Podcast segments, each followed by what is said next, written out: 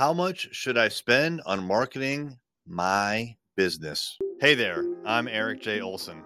And I'm Kevin Daisy. You're listening to the Managing Partners Podcast, where we interview top lawyers about how they're growing their firms. What is happening? This is Erik J. Olson. That is a great question. It's a question that we get asked quite a bit here at Array Digital. How much should we spend marketing our business? Now, we work with an awful lot of law firms here at Array Digital. And, there's actually a really good third-party group called How to Manage a Small Law Firm. And one of the things that I really like about them, and the reason that I'm bringing them up here, is because if you go to their website, you will see they have an article called The 6 Stages of a Firm. Now, if you are not a law firm, if you're some sort of service provider to the law or beyond, this could still apply to you. But they have 6 stages. Stage 1 is when your company is between $0 in revenue and $250,000 in revenue. Now, it goes up from there. Stage 2 is 250 to 500,000. I won't go through all the stages, but stage 6 all the way at the top is $5 million to $10 million. Now, the reason I bring this up is because they've done a very good job of defining the different stages that a firm goes through as it grows. We here at Array Digital believe that your marketing ties in very closely with these different stages. As an example, if you're in stage 1, doing between $0 of revenue and $250,000 a year of revenue, what do you need for marketing? Well, absolutely what you need is a website. There is no doubt about that. That is the first thing you need in stage 1. Now, if you're only making $250,000 a year in your business, that's before your expenses. And a website is certainly an expense. There's a lot of other expenses, offices, phones, everything else. You probably just don't, frankly, have the bandwidth, the financial wherewithal to do anything beyond that.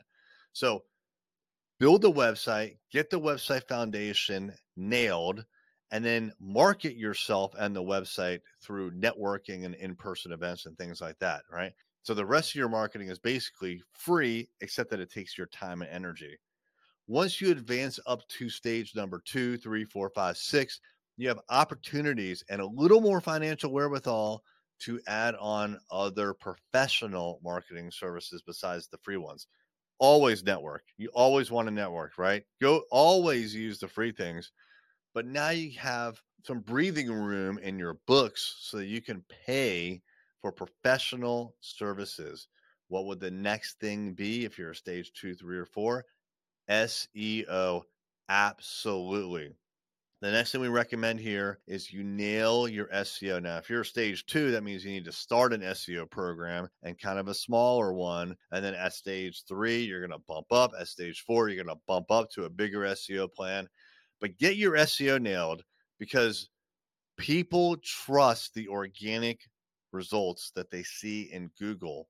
97% of people skip over the ads and they click on what's called an organic search result.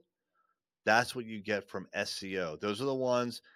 There's an investment. You have to pay someone like my company, Array Digital, to get you on the first page, to get you in position so someone can click in Google, but when they click, it's free. Now, that's different than an ad, right?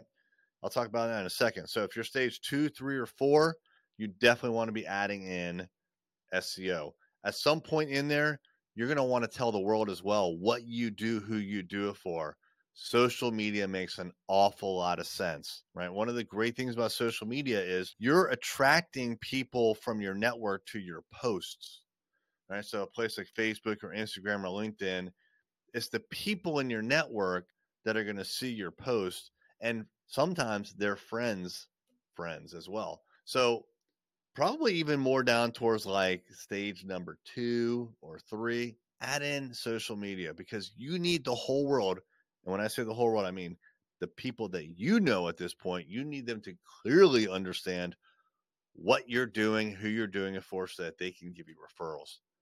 As you go up the chain, SEO, and then at the top, once you're about stage 5 or 6, That's when we start talking about advertising. So with advertising, you do that when you have definitely the financial wherewithal. It's expensive. If you're going to compete with advertising, you better have a war chest that you can bring to the table. And once you start making $3, $5, $10 million a year, you've got the opportunity to go after that. Well, the advertising, frankly, right? But the people that are lower in the stages between 0 and 250, 250 and 500, stages 1 and 2, you don't have the ability. You shouldn't be advertising. Save that for later once you've got some money in the bank and you've nailed the other things. You've nailed your website. You've nailed your social media. You've nailed your SEO. You've kind of maxed that out. And now it's time to introduce advertising. So again, this is howtomanageasmalllawfirm.com. They have an article called The 6 Stages. Super fantastic. I highly recommend it. Our services align to that very well. Go check it out. If you're not familiar with How to Manage, great organization, howtomanageasmalllawfirm.com.